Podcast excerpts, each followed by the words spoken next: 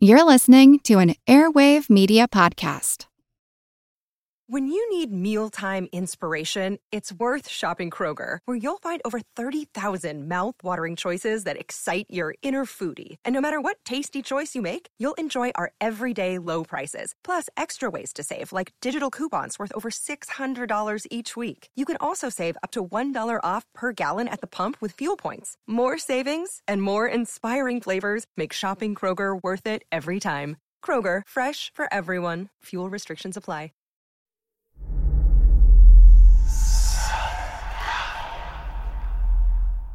Hey y'all, spooky season is here.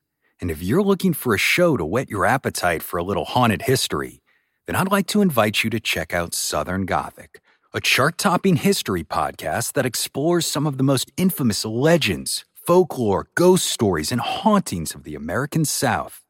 We've covered all sorts of stuff from the Bell Witch of Tennessee to the disappearance of the Confederate submarine, the H.L. Hunley not to mention our deep dives into the local lore of some of America's oldest and most haunted cities, like New Orleans, Charleston, and St. Augustine. So, if you're ready for a little good old fashioned Halloween storytelling with a commitment to quality historical research, then be sure to check out Southern Gothic today. It's available now on all your favorite podcast apps.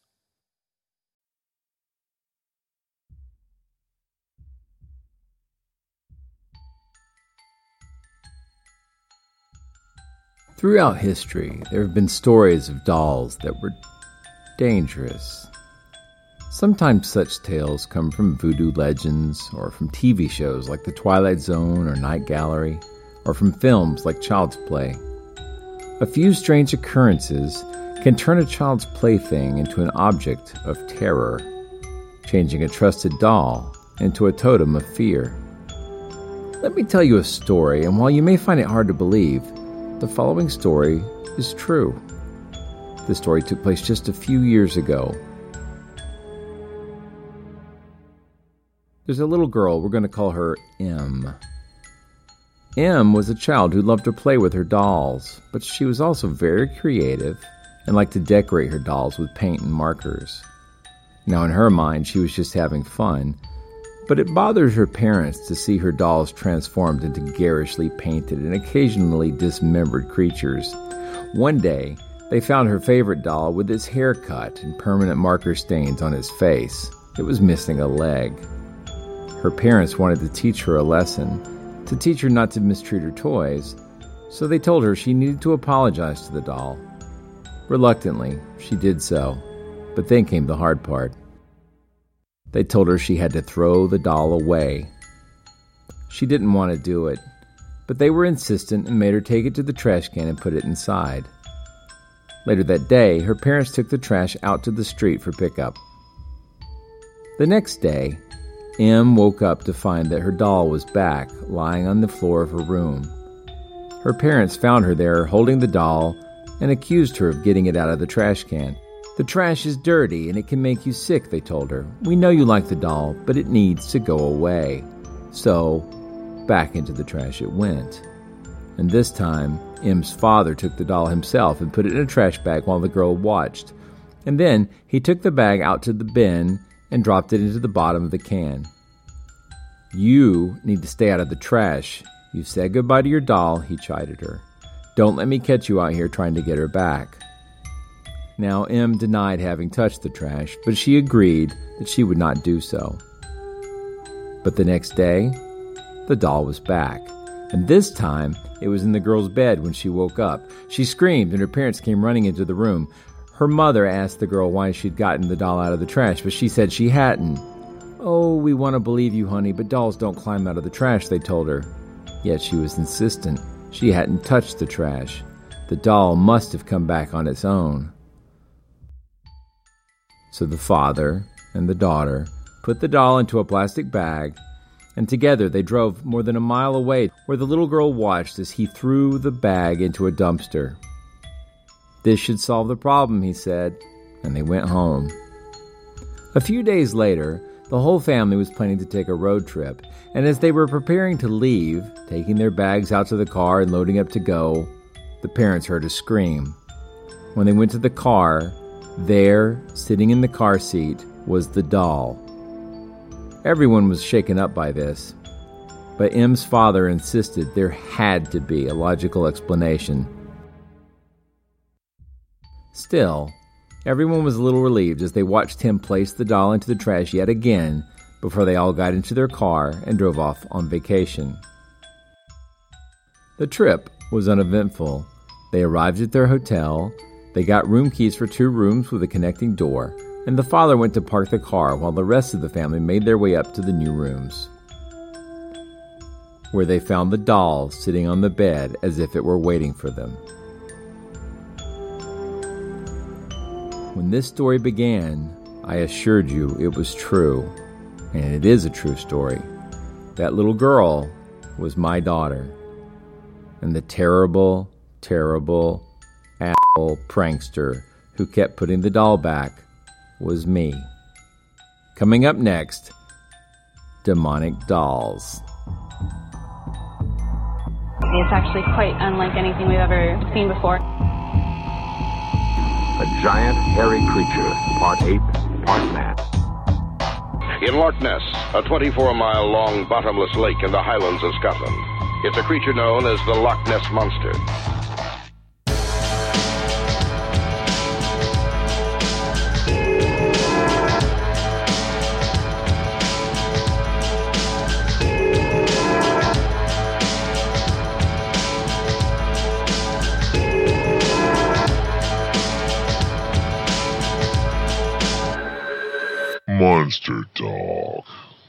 Welcome to Monster Talk. I'm Karen Stollznow. And I'm Blake Smith. Demonic dolls, devil dolls, monster dolls, creepy dolls. Call them what you want, but the history of dolls that people have seen as monstrous is quite long and full of frightening stories of the type that will make your hair stand up on end and give you goose flesh. I'm quite fond of the episodes of Twilight Zone that feature scary dolls or of Night Gallery Movies like Child's Play and the movie Magic fit this motif as well, but many of these tales aren't considered pure fiction. The self proclaimed demonologists Ed and Lorraine Warren keep an allegedly cursed Raggedy Ann doll called Annabelle in their home museum and claim that the doll has led to deaths. Voodoo dolls are alleged to help enable magic spells. The Hexham heads, while seeming to be mundane in origin, somehow are alleged to have inspired lycanthropic activity but perhaps no allegedly evil doll is more famous than Robert the Doll. There are links to some of the stories about Robert in our show notes at monstertalk.org, and there have been books and movies made about him as well. Countless TV shows have shown the doll, and legends gather around Robert like spiderwebs in an attic corner. As you might guess, I'm a fan of other podcasts, and the very popular show called Lore covered Robert in episode 15. I enjoy lore. Although the host, Aaron Mahnke, has different purposes in mind for his show than I do, he does tell a good story, and I think that that episode gives you a good feel for what people might be thinking when they go to see Robert the Doll for the first time. A link to that episode of Lore is in our show notes at monstertalk.org, along with other fascinating connections. Let's get to our interview now, but stick around because I want to do a little bit more talking about Robert after we've heard from his curator, Dr. Cori Convertito. Monster Dog. Dr. Cori Convertito has a PhD in maritime history, focusing on the 18th century British naval history. Cori is the curator of the Key West Art and Historical Society, which oversees the Fort East Martello Museum, which is the home of Robert the Doll. So, welcome to the show, Cori. Thank you. Great to be here. I bet this time of year you get a lot of questions about Robert. Uh, actually, all year long we get questions about Robert. Uh, I mean, this time of year, yeah, with Halloween, and it's also uh, his birthday this month, so I think that. Oh, how old is he now? A- adds to it. He's 112. 112. Wow. I heard that he received a letter from George Bush when he turned 100. Is that true? Uh, yeah, he did. Oh, wow. Wow. Uh, both uh, Pre- President Bush, and then he also got one. I think it was the year or two later when um, Jeb Bush was governor of Florida. He got one for his birthday as well. Wow, famous guy. Well, they probably thought they were writing Bob Dole. Could you tell us the story of Robert the Doll and why he's so famous? I, I suppose I, I, guess we can start with what what he is, and then I guess how he came to be here. Robert is a um, Steiff doll. It's a German um, doll company that's been around. Um, I think they were established a little bit earlier than um, Robert was fabricated. Um, they're famous. They've made the first teddy bear for Teddy Roosevelt, so um, they're they're quite well known, and their uh, production, like their dolls are and and bears, are quite valuable. Mm-hmm. so he was made and brought to the U.S. Um, there was a family that lived in Key West called the Otto family. They were a multi generational family that that lived on the island, and they were of Prussian descent. And Steiff being um, in present day Germany, there's the connection uh, between the family and uh, the the area where Robert was made. And so a family member um, of the Otto family actually bought the doll for a, a young boy named Robert Eugene Otto, who lived in Key West, and his dad was a doctor. His grandparents uh, owned a pharmacy here, so um, they were quite prominent family in town. They were a very well off family, and their young son came to have this doll in 1904. And the the doll and the boy were um, inseparable for for years. He you know, this, the doll was quite large. It was life size. It would put in close to Robert Eugene Otto, the, the living boy size when he received him. Uh, and they were just really inseparable. Uh, the family remembers uh, Robert bringing the doll around uh, with him, taking him where he went, talking to him. And the story goes that Robert, the boy would blame Robert the doll for things that Robert the boy had done wrong. And so this transference possibly created some kind of energy around the doll. And so people, uh, you know, believe that Robert is um, uh, plenty of things, um, either you know whatever everybody has their interpretations of Robert, but um, this energy that was projected on onto the doll, I think that's uh, the really the, the base of the the story of how Robert got to Key West, and I'm sure you have follow up questions. Oh, we do, we do. yes, yeah, um, for that. So I don't want to I don't want to give away everything right uh, right now. So, was, what are some of the the odd events that have uh, surrounded the doll? And maybe, could I, if you don't mind, could we do like what kind of odd events happen while Robert had the doll, and then and then maybe split that into before and after Robert was no longer in the picture? The the boy started going by Gene, so that might add some clarity to whatever we I guess discuss from from now forward. I'll just call him the boy will be Gene and the dog will be Robert. So that will be that will hopefully lessen the confusion, right? Um, um, you know, his family was, and I, think it's a very um, it's a different time when when obviously Gene was a little boy. So I'm not sure that any of the stories when like the initial stories about the doll, um, aside from the odd relationship that people felt that Gene and Robert had, um, I don't think there's many stories like early on about goings on in the house. Most of the things are coming out later on in life, and I think that is a, a time frame uh, issue. I mean, people just didn't really divulge their personal business and talk about things like this um, especially really early 20th century. So a lot of the stories about Robert and the problems that people felt that um, Robert was causing kind of came out, I'd say, probably in like 1920s. Um, people would say they would, you know, hear noises in the house and they would hear uh, Gene talk to the doll, but they would hear in a different voice the doll answer him. Uh, that's usually what the family remembers the most about the early relationship that Gene and Robert had. Um, later on, um, Gene moved away, moved to France to study art. He was a, he was a really talented artist, wanted to follow this as his life's passion, went to France, studied art, and stayed away for a while because he had met uh, what was to be his future wife. And so he returned as an adult. He'd left a you know, teenager, late um, or early 20s, and then had come back and had been married. So the situation, I think, it kind of escalated more once Eugene returned to Key West with his wife.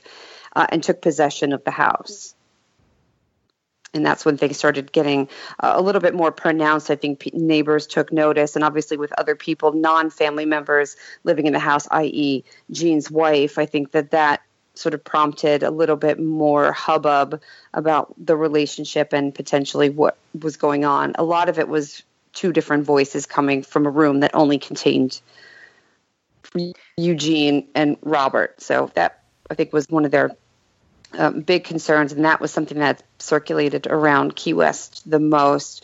Um, people would be at the house and they would say they would hear footsteps uh, in rooms that were um, said to be vacant. Some people said they would see Robert in one window in the house and in a different window, you know, within a couple of minutes, and nobody was in the room. So, how would he have moved um, if nobody was there? So, but possibly just on his own. So I think that was a lot of the strange goings on in the house. So, so was there malice? Do you think in, in the activities at that point, or was it just bizarre? I mean, I, think it's more bizarre, and I don't know. I mean, I, I should probably just say that you know I, I I've tried to learn about, and obviously, I'm for what I do, um, I look for facts nice. for things and trying to understand. well, you know, being a historian, we kind of rely on that. So there's a lot of speculation, a lot of stories, and you can find you know so many things on the internet about Robert and and these you know it goes from docile to completely you know insane yeah. what you can find out there about him and what people have written and said that they've experienced or they heard this happened and there's lots of different stories about how he was created and i think that if you dial back to what robert really is um, and where he was from. I mean, there's stories about him um, being possessed or having voodoo because he was made by a Bahamian uh, servant working for the Otto family. Well, we like I know that's not true because he is a Steiff doll. We've had we've had multiple discussions with um, Steiff's company historians that have validated that Robert is part of a series that was done uh, in the year that he was purchased for Eugene Otto. So, you know, once okay. you kind of remove those voodoo stories, a lot of the more crazy antics, I think, also become removed as well because it's the same folks and the same bits of information that are basing it on voodoo that have like the more oh Robert you know sets things on fire well you know we we've never found anything to to substantiate any of that nobody's ever called and complained that Robert has set their house on fire or um, people. I mean, one story was a person was set on fire by Robert, and they had to run to the ocean and jump in to to put themselves out. I mean, it's it's borders on um, a, a, little insanity. Yeah, that, you know, d- straw men typically avoid fire. I don't know what he's stuffed with, but you know. yeah, yeah, usually they do. Well, that's interesting. So, that I, you know, it, it, it, it, really depends, I think, on what version of the story you're listening to and, and what has actually been um, complained about. I mean, a lot of people complain about him, and, and there's definitely people that lived in Key West that have been interviewed that felt uncomfortable in, in the house felt uncom- felt a very uncomfortable spirit what that is attributed to i mean obviously to robert yes but what exactly it is. I mean, is it is it malice? Is it just a bit of bizarre behavior? Is it a child impish like behavior to do mischief? You know, people have their own theories, and it's you know, I, I think it I think it probably dials back from malice specifically because mm-hmm. um, they seem to be more outrageous stories that nobody can actually substantiate. so um, we we kind of we, the museum likes to th- say, or we we we think he has. There's obviously an energy about him. That's that's an absolute. What that energy is and how it affects different people, I think it depends on people's attitudes toward Robert, how they treat him, and then uh, what response they get from him varies because some people have a very good experience with them some people have horrible experiences and and say you know terrible things happen as soon as they leave him. So it's you know I, I think it's all in his interpretation of their the, the, the encounter and the experience. Well, it's very interesting to hear that uh, Robert was part of a series. I wonder if there are other Robert the Dolls in existence somewhere else. Well, th- there are. There is one. Um, th- basically, what he was was he was made for Steiff. They made smaller versions of Robert, um, but I mean, Robert wasn't made as a Robert.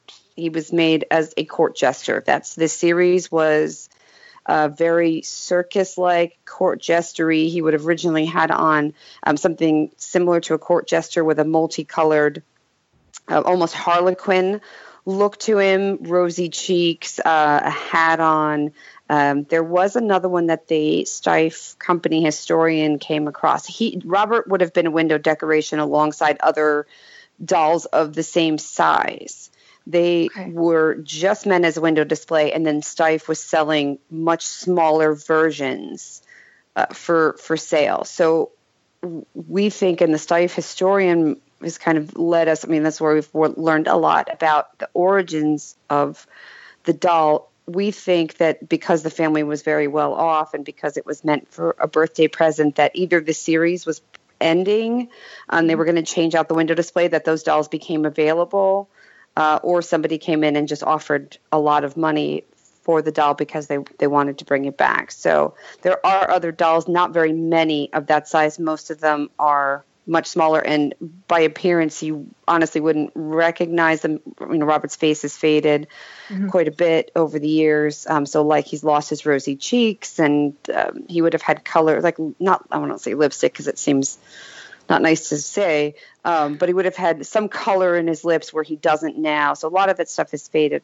away. Sure, but he would yeah. have been a, court jester stroke harlequin. That's interesting because a lot of people think that he's a sailor from the, the outfit, that what's left of it. Uh, yeah, that that is an outfit that Eugene had to have put on him, and we think ah. that that was probably Eugene's own clothing from when he was younger. He's that big.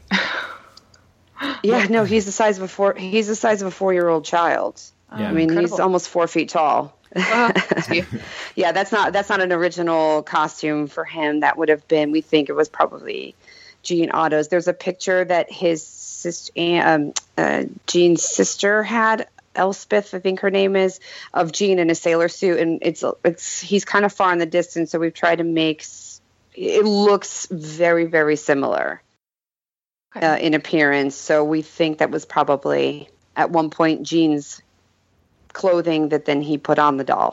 I am. I'm just delighted uh, that you're sort of popping the balloon of some of these stories right off the bat because that's kind of where our show tends to skew. But I, I, from a historical perspective, I, am wondering these stories themselves are, are they mostly from an oral tradition, or is there actually written testimony of anyone who saw something strange, newspaper stories, or any or like what historical documentation do you have for this sort of attitude that there was something bizarre about the doll or the relationship that Robert had, or well, Eugene had with the doll?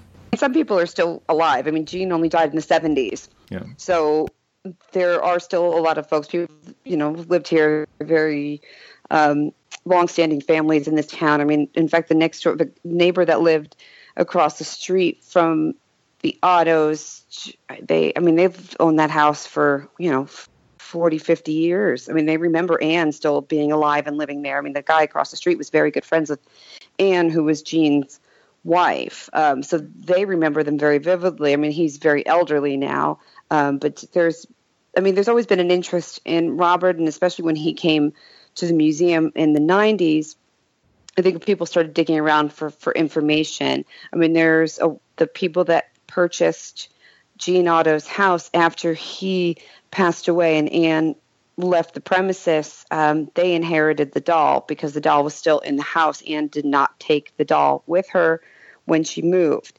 And the son of the people that purchased the house is still alive. And i mean he remembers things. So you know while he doesn't remember gene specifically he lived in the same house with robert for a time before his mother donated the, the doll to the museum. So he felt something. So you know we do have we have people that we can probe for information on Robert, their experiences with Robert, what they remember. I mean, of course, there was some newspaper, but that was later on after Gene died, I think people always thought he, him to be an odd duck.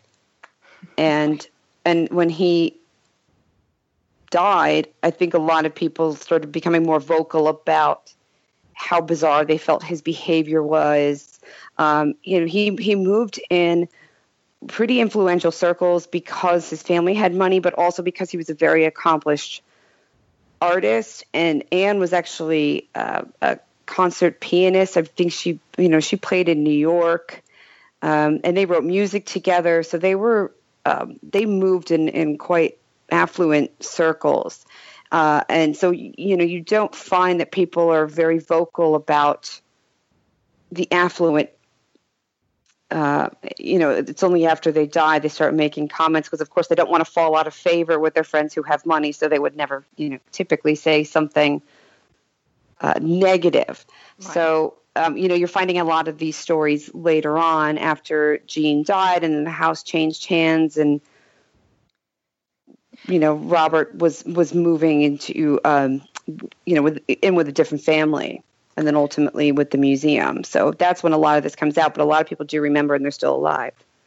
So, is there a, a, book in the works at all? Because it sounds like it would be interesting while these people are still alive to uh, get their stories and to, because you have certainly a lot more information than you can find online. A lot of it seems uh, to be just folklore and, and myth. Yeah, um, David Sloan, who run um, the Ghost Tour in Key West, he actually started the original Ghost Tour because Key West is, is I guess by all intents and purposes, considered quite haunted. There's quite a lot of houses. There was, um, we you know, we bouts of yellow fever, so we had huge losses of life at times. So David Sloan actually started a ghost tour company down here. I would say, oh, I don't even know when he did that.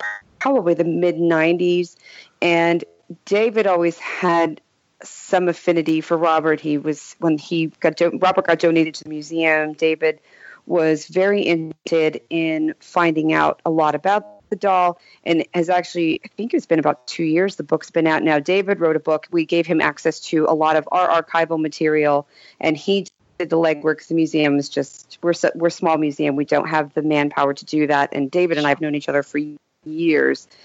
So it it made sense for david to take the the the lead on that to to find things. So he spent you know, days at the library, contacting family members, contacting folks who would have remembered uh, Gene and Anne living uh, down here and interviewing people and asking for photographs. So David did a lot of legwork, and and David did put out a book, must be almost two years ago now. Okay. That David did. So he he did, and it's not something the museum could have undertaken. So we are right. happy, and we gave him, like I said, we gave him access to uh, anything that we had to make sure that the book was as thorough as possible. We'll put a link in the show notes. I know people who actually are, are quite afraid of Robert or very deferential to him even from afar. And I, and I wonder, there, there's this habit of sending letters of apology or something like that. Is, can you explain that or talk about that? Or what's that about? Sure. Um, I, you know, again, I think this, this goes back to people's experiences and everybody who interacts with Robert, whether it's, you know, some people don't even interact with him in person. Some people uh, feel that they've interacted with him online by learning his story or watching videos on YouTube or wherever they can find them. And each person obviously has a very different experience with Robert. And they, whatever it is, they, Robert I, I, I, suppose. I mean, I, I don't know. I, I, this is something that's been long-standing even before I was at the museum. Apology letters started filtering in from folks who had visited and felt that they had done something incorrect to Robert and, and needed to apologize to something because they were experiencing a string of bad lucks. You know, and that varied in, in the degree. I mean, sometimes it was just as simple as our flight was, flights were delayed when we were leaving Key West to okay, we came home from Key West and we found like a dead bat in our washing machine. You know, just weird things. And so we get letters, emails, people contact him on his, I mean, Robert has his own Facebook page and his own Twitter page. So people contact him any way that they can from all over the world uh, and, just apologize or um, want to know why they're having bad luck because they just watched a video or felt that they were very respectful to Robert when they visited, but they still are having these horrible things happen to them and want Robert to lift whatever it is, whatever negative energy is surrounding these people. So we get all, all sorts of letters and I mean phone call. People call. Uh, you know, Wow. it's it's incredible. Isn't there a particular protocol that some people believe in for, for taking photographs of him? Yeah, I, I mean, uh, there there is, and um, people are meant to ask permission of Robert to to take his photo. He doesn't. He's classically not enjoyed his photo being taken. He has really messed with people's cameras. The Travel Channel was down, and they actually their main camera that they brought with them broke, um, so they had to use their backup camera to film them. Uh, Mysteries at the Museum, I think it was Okay. had come down and, and done it from the travel channel and you know their camera was messed up and these are professional people that know how to operate their equipment so they actually all sent apology letters to robert after they left because they they were completely um, convinced that that robert had done something to their equipment so Well, it, it sounds like um, Robert owes them an apology. What? i'm not sure that's how it works Does it, i so think it's the other way around can you can you apologize via Twitter, or does it strictly have to be a letter, or, or how does that work? I mean, like, no, what- I mean, you know, in this day and age, I think Robert has to be slightly adaptable uh, to to people's apologies. And like I said, sometimes it comes from people that have never even met him. I mean, he has a, a woman in Indonesia who believes that Robert is going to come kill her and her family. And sends things privately. Um, that's not something the museum would necessarily share. Like the, her letters are not. You know, we we try to be selective with what we put out there because I think people feel that they are really writing to Robert and put, put anything out, um, you know, and on on the internet, it's not necessarily something that they would like because it's a p- private letter to to an entity. And so, you know, we we have this person in Indonesia who is completely, I, apparently convinced, and so she's um, she emails him at least three or four times a day and has done for, gosh, the last uh, five or six m- months. Um, and then actually went to the museum social media page, started emailing to the point that you know the museum staff who checks the the social media said, "Oh my God, you know, do we need to be concerned about this because of the Mm. the tone?" So, and it, and she's never met him. She's never she's never left Indonesia. So, I mean, he he's very far reaching. So he gets messages from people who um, I, I don't have access or don't have the ability. I mean, there's no way that she can write this many letters per day and actually post them. So, you know, the museum is adaptable to how he receives Sure. any kind of correspondence. Right, yeah. He's got a Facebook page too, doesn't he? Thousands Yeah, of likes. he does. He's got his own. Yeah, he does. well, he it's- does. it's- Hey, it's Kaley Cuoco for Priceline. Ready to go to your happy place for a happy price? Well, why didn't you say so? Just download the Priceline app right now and save up to 60% on hotels. So, whether it's Cousin Kevin's Kazoo concert in Kansas City, go Kevin, or Becky's Bachelorette Bash in Bermuda, you never have to miss a trip ever again. So, download the Priceline app today. Your savings are waiting. Go to your happy place for a happy price. Go to your happy price, Priceline. What's the easiest choice you can make? Window instead of middle seat? Picking a vendor who sends a great gift basket? Outsourcing business tasks you hate? What about selling with Shopify?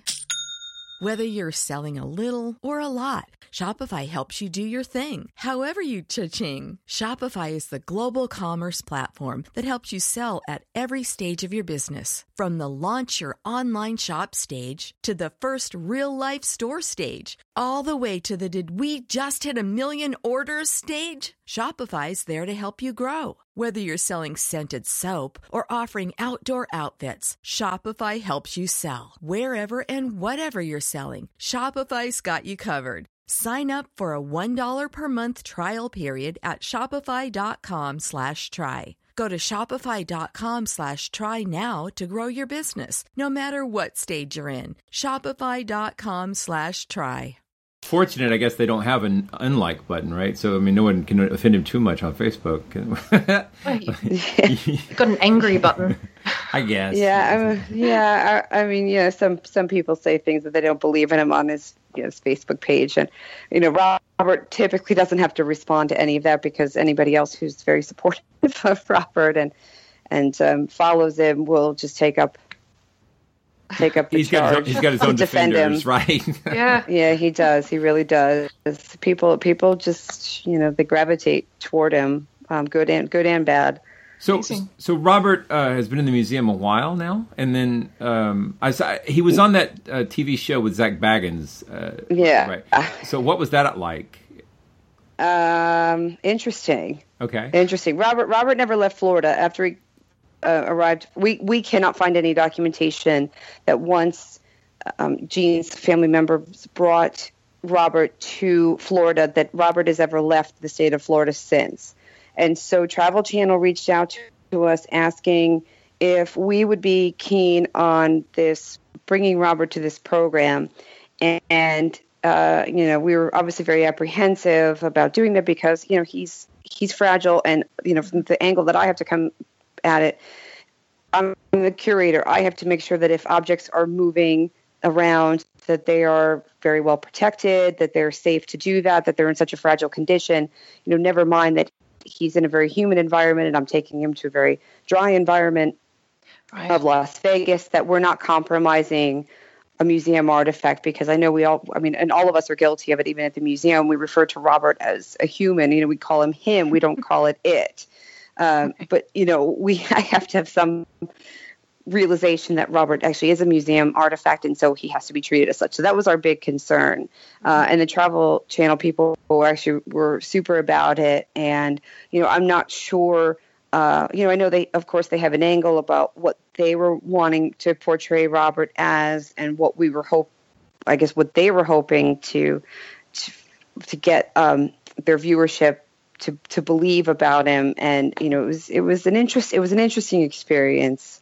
Uh, uh, I'm sure you know, we get a lot of PR traction out of it for the museum and for Robert. So, I mean, we saw his Facebook numbers jump and people were paying a lot more attention and people i mean people were calling the museum to tell us how upset because they thought you know they just saw robert in las vegas and they just thought the museum had sold him or the museum had our museum had moved him to vegas permanently and we got some really um, rude correspondence from people and phone calls saying how dare we you know the, how how dare we move him to vegas and how he's meant to be in Key West and, and how we're all going to be cursed because of it. So it was really, I found that probably more fascinating than anything were, were people's response to Robert leaving Key West, even if it was only temporary. He was going to get his own Vegas act. I was going to say, and whatever's cursed in Vegas stays in Vegas, so that's all good. Yeah, right. well, we, we, we made sure a lot of it hit his social media pages. Um, I actually got him. We took him. I, I because I mean he's huge. To be fair, you know he's he's this of the size of a child. So uh, I we were um, uh, we took him into one of the casinos and asked if we can actually put him at a slot machine and take his photo. Nice. And uh, yeah, because you know when in Vegas he might as well.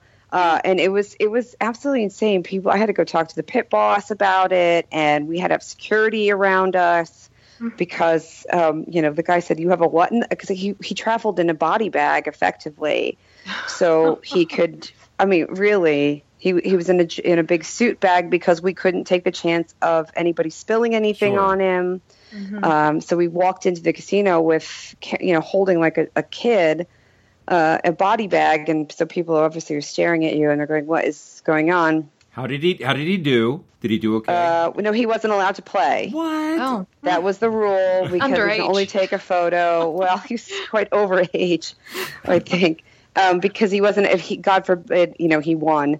Uh, oh, true. Good true, point. then yeah. he's. I guess. I guess the IRS probably couldn't come after him for for his winnings, their share of the winnings. So they they said just you know a couple photos, and the pit boss had to stand behind us, and we had security flanking us to make sure that nobody came up to us, and we didn't actually do anything that we.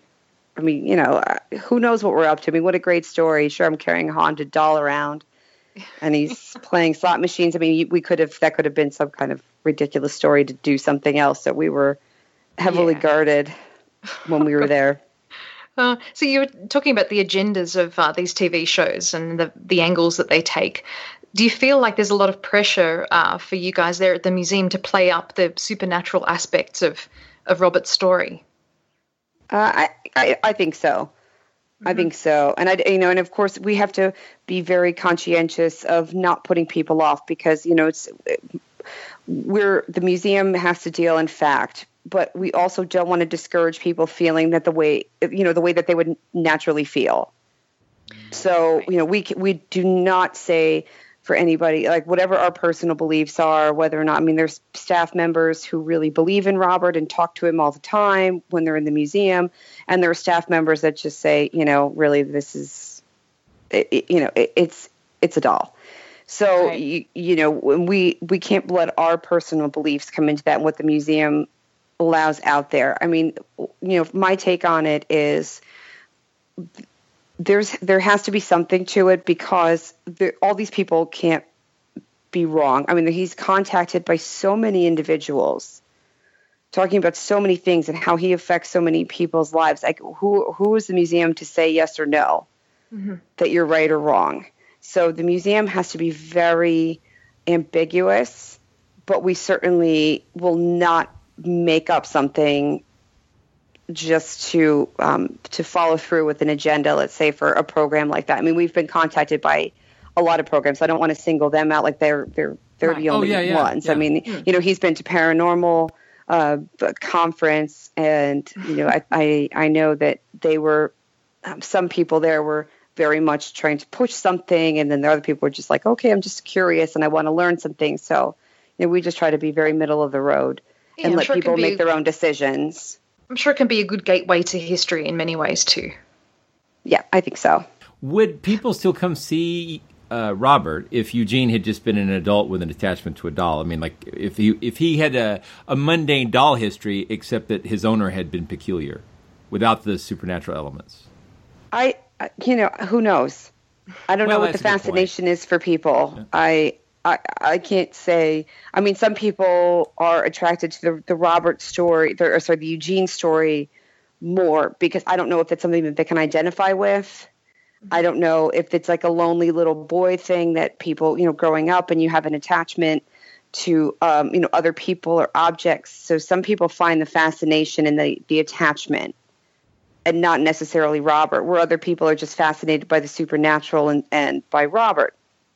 And you know who, who I don't know. I don't know what and people come in people come to the museum because specifically because they don't believe in Robert and they just want to prove something that nothing will happen to them.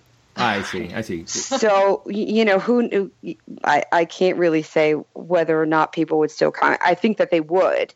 Mm-hmm. Because they do now for all sorts of reasons. So if if the if the circumstance changed, but Robert was still on display, yeah, of course people would probably come see him because they still have their own justifications for that and reasonings to visit Robert. This is kind of a not really a follow up, but I just thought of it. I want to ask: is is anyone who has been interviewed about what they've heard with Robert and Eugene talking to each other? Did did they describe the voice that they heard? Did, I mean, I'm just curious whether it was the voice of you know how sometimes kids, you know, or even like almost like a ventriloquism, or was it a completely different alien? You know, I don't mean like from another planet. I mean alien as not the voice mm-hmm. of Eugene. Does that make sense? Yeah, I, it does. I don't know uh, David Sloan again, who's the one who um, authored the book on Robert, carried out those interviews. I sat in on a couple of them uh, and he taped them, so he shared some of those with me. I don't remember if if it was mentioned. I don't remember personally, and uh, I know he interviewed people that heard uh, either Robert talking or Eugene throwing his voice, whichever the case is that you you know you believe. Mm-hmm. Um, I I don't remember. David is would be a better person to ask for that. I'm I'm not sure what the voice would have sounded like. I mean, uh, for, for the fact that people would follow up to say that they thought there were two people in the room, my gut instinct is that the voice was quite different. Mm. Because wouldn't you just think it was Eugene talking to himself if the voice was similar? Yeah, yeah. And certainly when these stories are passed on, they become embellished, and it's very difficult to know what really happened. Right. so uh, you were talking about uh, Eugene's art and how accomplished and, and, well known he was and is. Do you actually have any of his artworks on display in the museum? Um, we don't. We own we own some of his artwork. We don't have it on display. Um, some of the pieces, uh, it's uh, we think it's probably it's probably best security wise that they're not because they're smaller, and people are in the. I mean, of course, we're never we would never accuse anybody, but you know, we certainly are more cautious with Eugene's artwork because of its size and because of the information circulating around about Robert and if somebody had an attachment to Robert, which they do, I mean, he gets love letters and presents and, and all sorts of things. So w- the museum feels that it's probably for the best that we don't leave original artwork out. Because the museum is, is busy, but it's not fully, I mean, it's supervised, but it's not like we don't have security guards in that room 24 hours a day. I think we'd actually like to talk a little bit about the museum itself, too. But I, I have one more sort of Robert question, which is I've heard that that Chucky from Child's Play was based on Robert. Do you know if there's any truth to mm-hmm. that? No, absolutely not. Um, even the the I, I, don't remember the director's name of the film. I mean, he even came up because he's obviously been asked this question over and over again. And he said no. Awesome.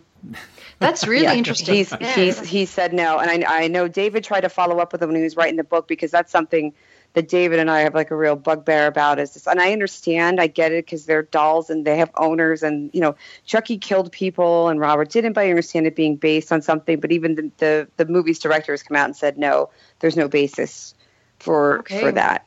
yeah, I know it's out. I mean, it's everywhere. I mean, people, it just it is, and there's you know, the museum says it isn't, but you know, there's there's plenty of other websites that do. So Okay, well, we wanted to ask you a bit more about the museum. Um, so, what kind of work does curating a museum entail? Uh, I'm responsible for all the objects in our collection and uh, writing all of the um, didactic information that gets put out there, as well as doing the displays. So, kind kind of a lot. keeps of, kind of, it keeps me extremely busy.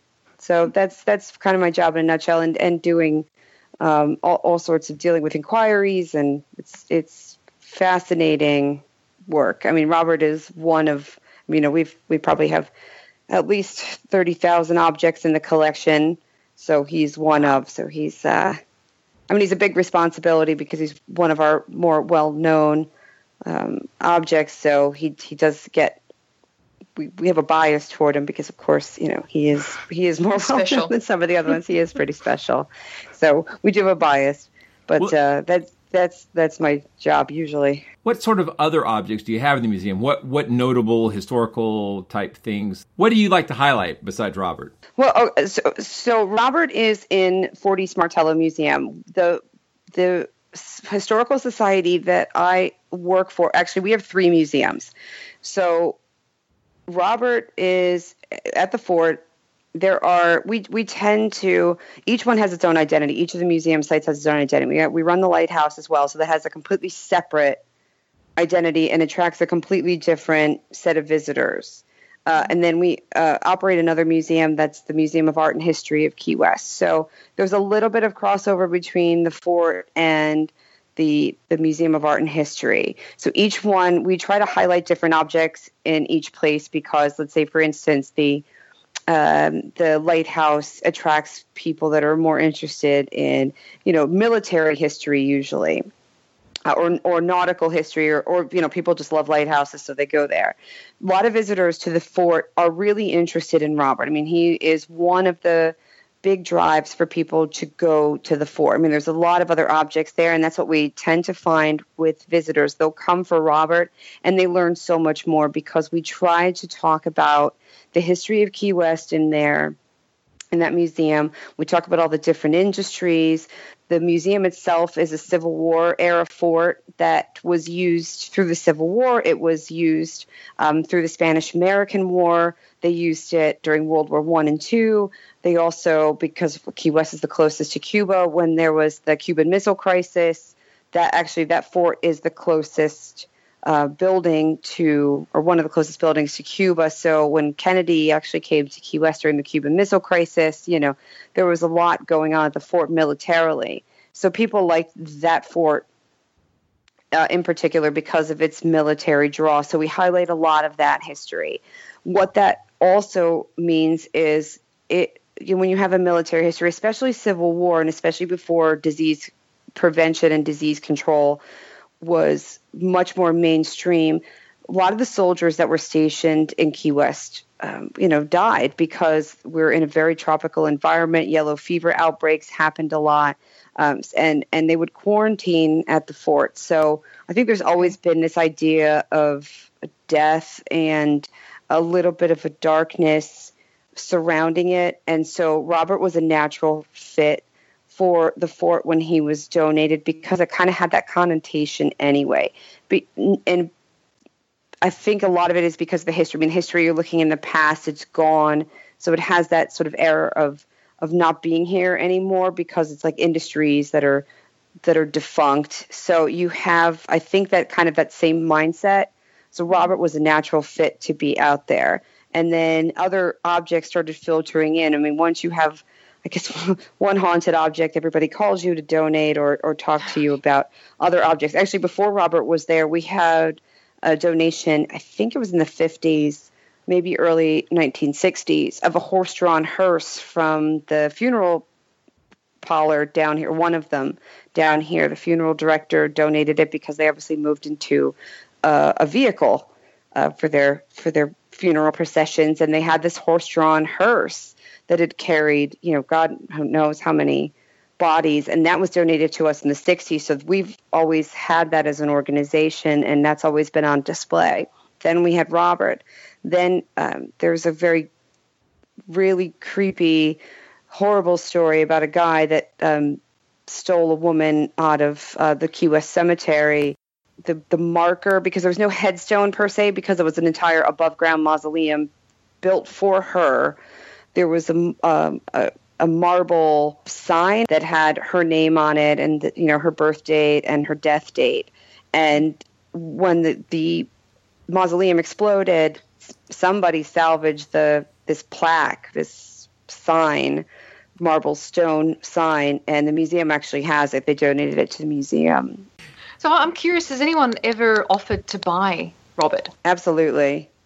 We've had phone calls from people offering all, uh, you know insane amounts of money for you know truthful or not who knows? I, I I i don't know. I usually get lucky enough to field these phone calls and yeah i mean you know million a billion dollars okay. But sure. he's not for sale. Yeah he's not for sale. He's a museum object. You know we don't we're not in the habit of selling museum objects. We had a woman call saying that um, she was a, she was the I don't know, the somehow related. Oh, she was Eugene Otto's daughter, and she wanted the doll. And I said, okay, um, you know, obviously I'll, I'll, entertain the phone conversation. So I said, oh, okay, so what are you proposing? And she said, a whole bunch of uh, numbers. And I just said, well, you know, they didn't have children, so I don't know how, you know, you're possibly the daughter if they didn't have children and so then she said something really nasty to me on the phone, told me I would be cursed, and hung up on me. So wow. you know, we get all we get all sorts. I mean, I, I don't think we've ever had a legitimate offer for Robert um, mm-hmm. that people can follow through with, but we we get a lot of phone calls off, allegedly offering to purchase him. Well, if if we go to Key West and want to see the museum, I mean, you said there's more than you've actually got three locations, but do you, can you buy like one pass and it covers all three, or how does that work? Yeah, Okay. Yeah, you can. Great. Okay. Got to get out there someday. Yeah. Yeah, it's beautiful. I've always wanted to go down there. And there seems like there's a lot of things to see. So that sounds neat. Yeah. And yeah, there's a beach too. Apparently, I hadn't. If you haven't heard that, that's a. just just one. yeah. yeah, yeah. It's it's tough. It's tough living here. Isn't there uh, that that interesting uh, cemetery as well with all of the the witty epitaphs and some strange museum there, there is. Key West? Key West. Key West Cemetery is. I think it's one of the most underrated uh, things to do down here. Um, you know, you go to places like New Orleans, and they they have special tours all the time for, and people are just so engaged with the cemeteries. And here, they do as good a job as they can um, because it's still an operational cemetery. Uh, so they, you know, they can't do like regular tours, and they just encourage people to go through on their own. And they have wonderful maps online. Um, just they don't want to, you know, disrupt services or tell people, you know, run tours while families are uh, grieving. Um, so, you know, they encourage you to do it on your own. And I don't know that enough people do that. I mean, there's some really hilarious headstones. There's some really interesting people that are that are buried here. And you have i think one of the more fascinating aspects of it is and it kind of i think speaks to key west uh, in general historically is you know you've got everybody's in one cemetery. So you've you know you you have the jewish population you have the catholic population you have blacks you have whites you have hispanics. I mean they're all buried in and amongst each other. So it's a really neat I think, cultural comment, but also um, I, I, think it gives you a really good idea of who lived here and a lot of the history in Key West and some of the, the humor that goes with it. I mean, somebody has their pet deer. Actually, the Otto family has their deer buried with them. They had a pet deer. Wow. And um, they had, uh, you know, somebody has on there, a woman uh, wrote, like, see, I told you I was sick on her headstone. So there's lots of little funny. That's really funny. But, you know, that, I think it's kind of lamentable that that uh, to some degree, a lot of these ghost hunting TV shows seem to have um, played up the idea of you know haunted graveyards and and cemeteries, I think historically, they're, they're places where you remember the people and it's, it's, historical. You remember the history of the people. People you might not know. You might stop and see something interesting and like want to find out more about that person who did this thing or who, who was remembered for this thing or, or at least think about them, right? And in, in the context that they had and the, you know, all the other things that come with that, which, you know, the, the brevity of life and so on. But they're underrated. They're underrated. I think I, our listeners probably like them, but you know, well, I think a lot of them were historically treated as parks, and, they were, and people yeah. would go there and have lunch, and so they mm-hmm. they didn't quite have the stigma that they often have today. Cori, we have a, a question that we like to ask all of our guests. So our final question, and that is, what's your favorite monster? Um, I I don't know. There's just so many to pick from. Um, I would say I don't know. I'm I'm kind of I, since I'm a historian. I'm I think I'm a little old school, and I would just stick to like a good classic like Frankenstein. He's he, nice. He can't go wrong. I mean, yeah, yeah. I, I, think I'm just you know I like I like to keep it simple, and I like. I don't think we've had historical. Frankenstein before, so that's good. Well, I, I think uh, someone will throw something at their iPod if I don't say, well, technically Frankenstein was not the monster, but you know, it, it depends on how you look at it, and certainly within the Hammer films and their interpretation of it, the Doctor Frankenstein did become the monster in many ways. But I actually just came back from watching uh, Young, Young Frankenstein on a special one night uh, big screen presentation last night. I just it the whole idea of reanimating the dead uh, it ties in nicely with this episode anyway. mm-hmm. So definitely, I think it's a great choice. Yeah, excellent. Well, uh, thanks. but um, yeah, thank you so much for coming on the show. We've been talking about wanting to do a Robert the Doll show for years now, so we're, we're very very happy and we're really excited about this one. And thank you great. so much for your ro- your work in preserving history and making it available to people. That's really important. Yeah, Absolutely. thank you. It's that's really what what we do it for. You know, working for a nonprofit's not always the most glorious. So, you know, mm-hmm. it's things and just getting the out there and getting people to learn really makes the job so much more rewarding. Monster Talk. You've been listening to Monster Talk. I'm Blake Smith. And I'm Karen Stollznow. You just heard an interview with Dr. Cori Convertito about Robert the Doll and his strange history. As you heard, there's a particular atmosphere surrounding Robert in his exhibit at Key West. Cori called it an energy, but I want to talk a little bit about that idea. In his book, The Science of Superstition, psychology professor Bruce Hood tells about a fascinating experiment in which people were asked to try on a sweater. It's a simple experimental idea. Would people be willing to try on a clean sweater from a stranger? Most people wouldn't mind. But when Bruce tells them the sweater belonged to a notorious serial killer, suddenly few people are willing to touch the sweater. Why? It's because we have an idea of tainted items.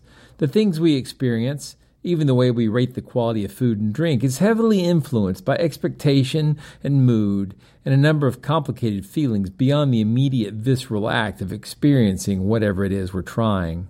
A big idea in the study of superstition is that people attribute agency to particular patterns of events and sensations. Superstitions come from the very powerful effect of our brain finding patterns and matching them to a particular cause. If you wear green socks and your team wins, and then you wear green socks again later and your team wins, ah, it's the socks. It couldn't be the skill of the players or the random variations that happen during a game. No, clearly your footwear choices are really the deciding factor. What else could explain it? Okay, that's a silly example, but that's the kind of stuff that superstition's made of.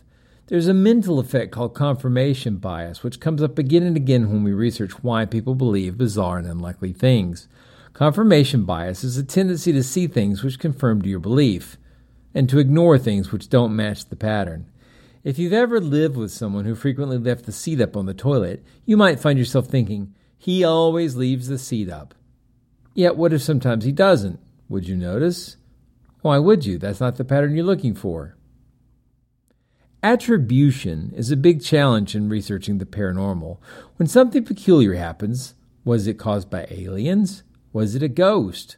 Could it have been demons? Did anything even really happen? If something did happen, was it really peculiar? This whole problem of attribution, who or what caused that strange event or that unusual feeling, is something to consider very closely when thinking about Robert the Doll. And another important psychological effect is called priming, the setting of expectations, whether consciously or unconsciously, before an encounter takes place.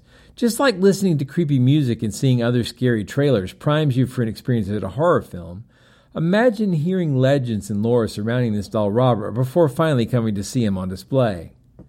Robert isn't just a doll in a museum, and he's not just adorned with a sailor outfit and filled with straw.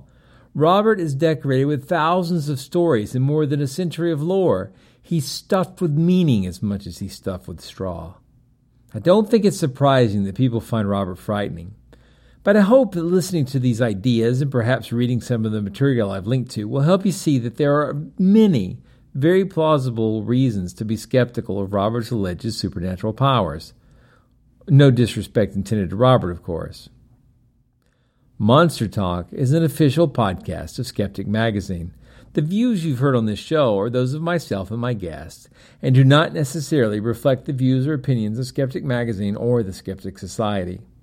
If you'd like to see the reflected views of Skeptic Magazine, you'll need to get a silver mirror and creep into the darkness of a graveyard by moonlight. And then, next to the big vaulted tomb, put your back to the entrance, look into the mirror, and mutter, Michael Shermer, three times. Or you could just buy the magazine at your local newsstand or subscribe at skeptic.com. It's your call. Here's a quick reminder about a huge skeptics conference coming up in October. The Committee for Skeptical Inquiry is hosting CSICon 2016 in Las Vegas. Go to csiconference.org for more details. But the guest list is amazing. You got James Randi, Massimo Polidoro, Elizabeth Loftus, Ray Hyman, Joe Nickell, Eugenie Scott, Lawrence Krauss, Look, the list is just full of awesome people. Go check it out. That's csiconference.org in Las Vegas, October 27th through the 30th, 2016. We hope you've enjoyed this episode of Monster Talk. Each episode, we strive to bring you the best in monster related content with a focus on bringing scientific skepticism into the conversation. If you enjoy Monster Talk, we now have a variety of ways to support the show, all with convenient links at monstertalk.org forward slash support. That's monstertalk.org forward slash support. There we have links to our Patreon pages as well as a donation button. A great way to support the show is to buy us books from our Amazon Monster Talk wish list, which directly helps us with our research. We love used books very much, so don't feel compelled to buy new ones, and we love Kindle, and we can share our digital library with each other. Finally, without spending any money at all, you can support us by leaving a positive review at iTunes or wherever you get your podcasts. Positive reviews help keep us visible in iTunes, which is a great way to help us find new listeners. And please share our show on your favorite social media platforms. Monster Talk theme music is by Pete Stealing Monkeys. The introduction segment's music is the song Creepy Doll by Jonathan Coulton. Stay tuned after the outro to hear the full version of that amazing song. Thanks again for listening.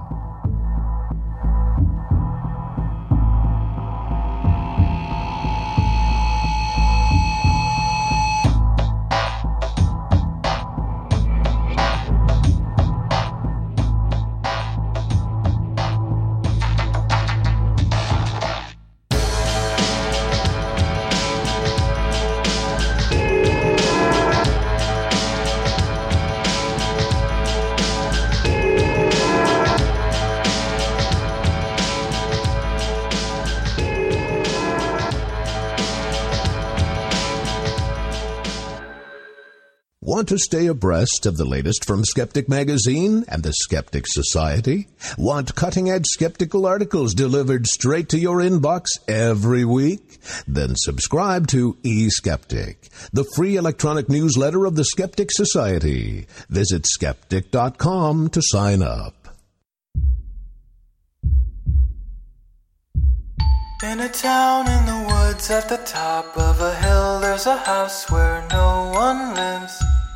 So you take a big bag of your big city money there and buy it. But at night when the house is dark and you're all alone, there's a noise upstairs. At the top of the stairs, there's a door, and you take a deep breath and try it. And the flashlight shows you something moving just inside the door. There's a tattered dress and a feeling have felt somewhere before. And there's a creepy that always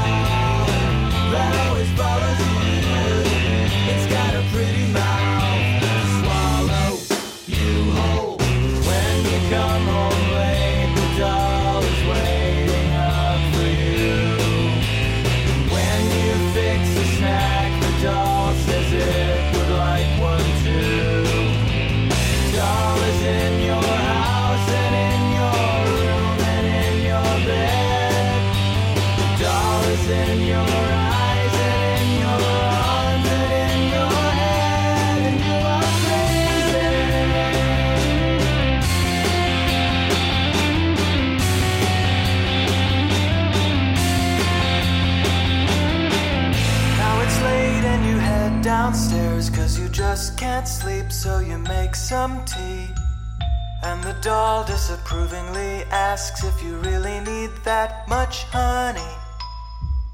You decide that you've had enough and you lock the doll in the wooden box. You put the box in the fireplace next to your bag of big city money. As the smoke fills up your tiny room, there's nothing you can do. Far too late,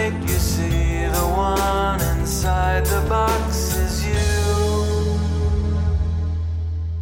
And there's a creepy doll that always follows